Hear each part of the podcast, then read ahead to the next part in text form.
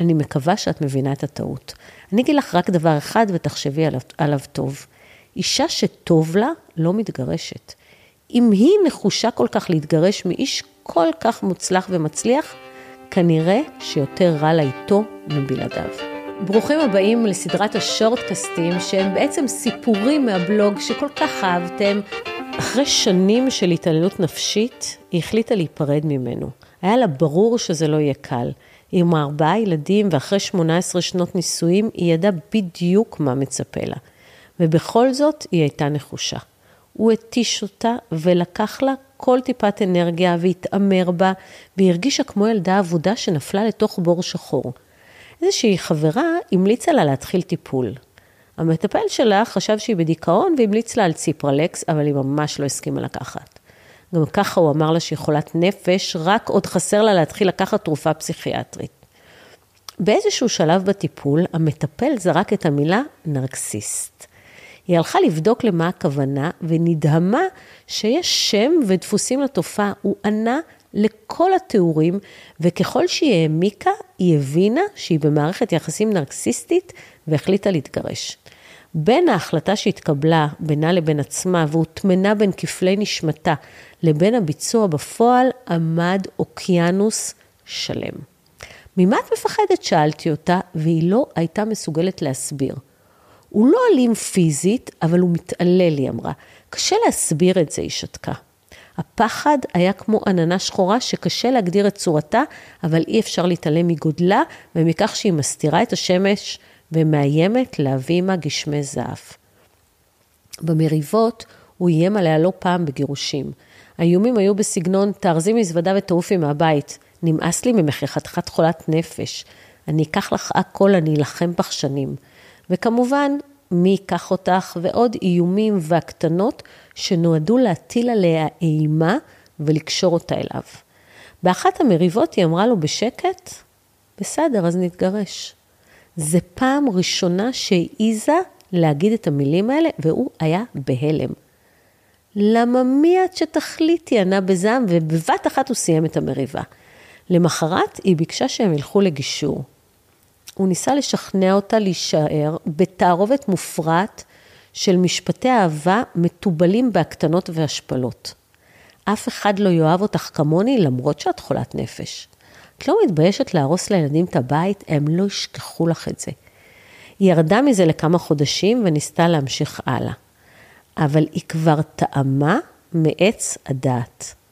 היא כבר ידעה שהוא נרקסיסט, היא כבר זיהתה את דפוסי ההתנהגות שלו, את ההתנהלות הנרקסיסטית, והיא הבינה שהוא צריך לשלוט בה ולהקטין אותה, אבל היא הבינה גם שהוא מפחד שהיא תלך, וגם שזה לא ישתנה. במקביל, הטיפול הפסיכולוגי מאוד חיזק אותה, ובמריבה הבאה, כשהוא התחיל לאיים, היא קטעה אותו ואמרה, זהו, הפעם זה נגמר. והפעם, הפעם היא הייתה נחושה, למרות שהוא התחנן. אחרי שבוע, כשהוא הבין שהיא ממש לא חוזרת בה, הוא עבר לאסטרטגיית הקופים המעופפים, ויצא בקמפיין נרחב כדי להשאיר אותה איתו, שהרי מיהו הנרקסיסט ללא קורבנו? למי שלא מכיר את המונח קופים מעופפים, אני אסביר לכם שמדובר בחלק מהרפרטואר הנרקסיסטי, וזה כולל הפעלת אנשים אחרים בשביל לפגוע בקורבן או בשביל להשפיע עליו. המונח קופים מעופפים בא מהסרט הקוסם מארץ עוץ, בו קופים בעלי נוצות נשלטו על ידי המכשפה המרשעת שעשתה בהם שימוש כדי לחטוף את דורותי וטוטו. וכך הנרקסיסט פנה לכל החברות שלה, אחת-אחת, וביקש להיפגש איתם. הוא התחיל את הפגישה בדאגה למצבה. הוא סיפר שהיא בדיכאון, שטיפול פסיכולוגי לא עוזר לה, שהיא לא מסכימה לקחת תרופות. והוא חזר ואמר כמה הוא אוהב אותה, איך הוא נתן לה את החיים. הוא תיאר איך היא חיה כמו מלכה, כלום הוא לא חסך ממנה. ועכשיו, עכשיו אני לא יודע מה קורה לה, היא מתעקשת לפרק את הבית. בשלב הזה הוא עבר לדמעות. הוא אמר שהוא דואג לה ולילדים, שהוא לא חושב שהיא תסתדר, והוא ביקש מכל החברות שהוא פנה, שידברו איתה וישכנעו אותה קצת לחכות עם ההחלטה, קצת עד שהמצב הנפשי שלה ישתפר. בסך הכל הוא דואג לה, הוא, הוא, הוא רק דואג, הוא רק אוהב אותה. עכשיו תראו, הייתה לו כריזמה והיה לו כוח שכנוע, והוא לא עזב עד שהוא לא היה בטוח שהוא שכנע עד כדי כך שלא רק שהחברה שלה מאמינה לו שזה טעות ושהוא אוהב אותה ולא מפרקים משפחה ועוזבים בעל כזה מוצלח וכל כך אוהב, אלא שהיא גם מתגייסת למשימה ויוצאת לעזור לו לשמור על שלמות המשפחה. ואז החברות שלה הגיעו אחת-אחת כדי לדבר על ליבה ולשכנע אותה להישאר. והיא אמרה לכל אחת בנפרד, בואי תשמעי דקה וחצי מהחיים שלי. אני אגמור אותך, חתיכת חולת נפש, נשמע קולו, קולו בוקע מהטלפון שלה. את תצטערי שנולדת, שומעת? את תבכי דם על היום שהגעת לעולם הזה. נשבע לך, אני בן זונה אם אני משאיר לך משהו. לא כסף ולא ילדים.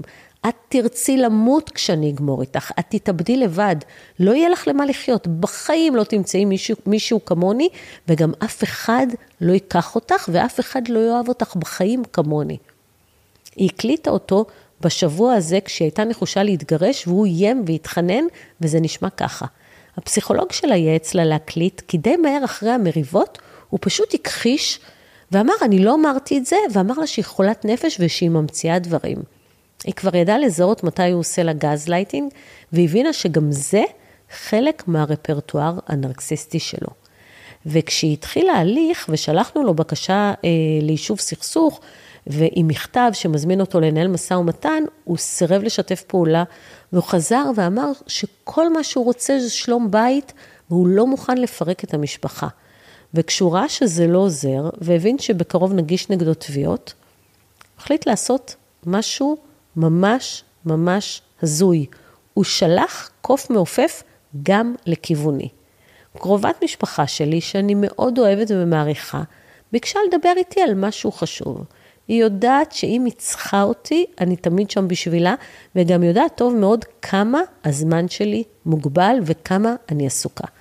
אבל היא אמרה שהיא רוצה לדבר איתי, אז נפגשתי איתה בבית קפה באחד הערבים, והיא סיפרה לי שהוא סוכן הביטוח שלהם. והוא נפגש איתם וביקש שיעזרו לו. במקרה הוא הבין שהיא קרובת משפחה שלי, והוא התחנן לעזרתה. הוא בכה עם דמעות, היא אומרת לי. הלב נקרע לי על הילדים, אולי תשכנעי אותה לא לפרק. נשמתי עמוק. גם מעזות המצח שלה לנסות ולהשפיע על תיק שאני מנהלת, וגם מרמת המניפולציה. בחיים בחיים את לא תפני אליי בקשר לתיק שאני מנהלת, כי אין סיכוי שאני אדבר איתך עליו, אמרתי בקול שקט, אבל מאוד ברור. אני מקווה שאת מבינה את הטעות. אני אגיד לך רק דבר אחד ותחשבי עליו, עליו טוב. אישה שטוב לה לא מתגרשת. אם היא נחושה כל כך להתגרש מאיש כל כך מוצלח ומצליח, כנראה שיותר רע לה איתו מבלעדיו. תודה שהאזנתם לשורטקאסט. אם מצאתם ערך או סתם היה לכם ממש מעניין, אני אשמח אם תעבירו אותו למישהו שיהנה ממנו גם. תודה.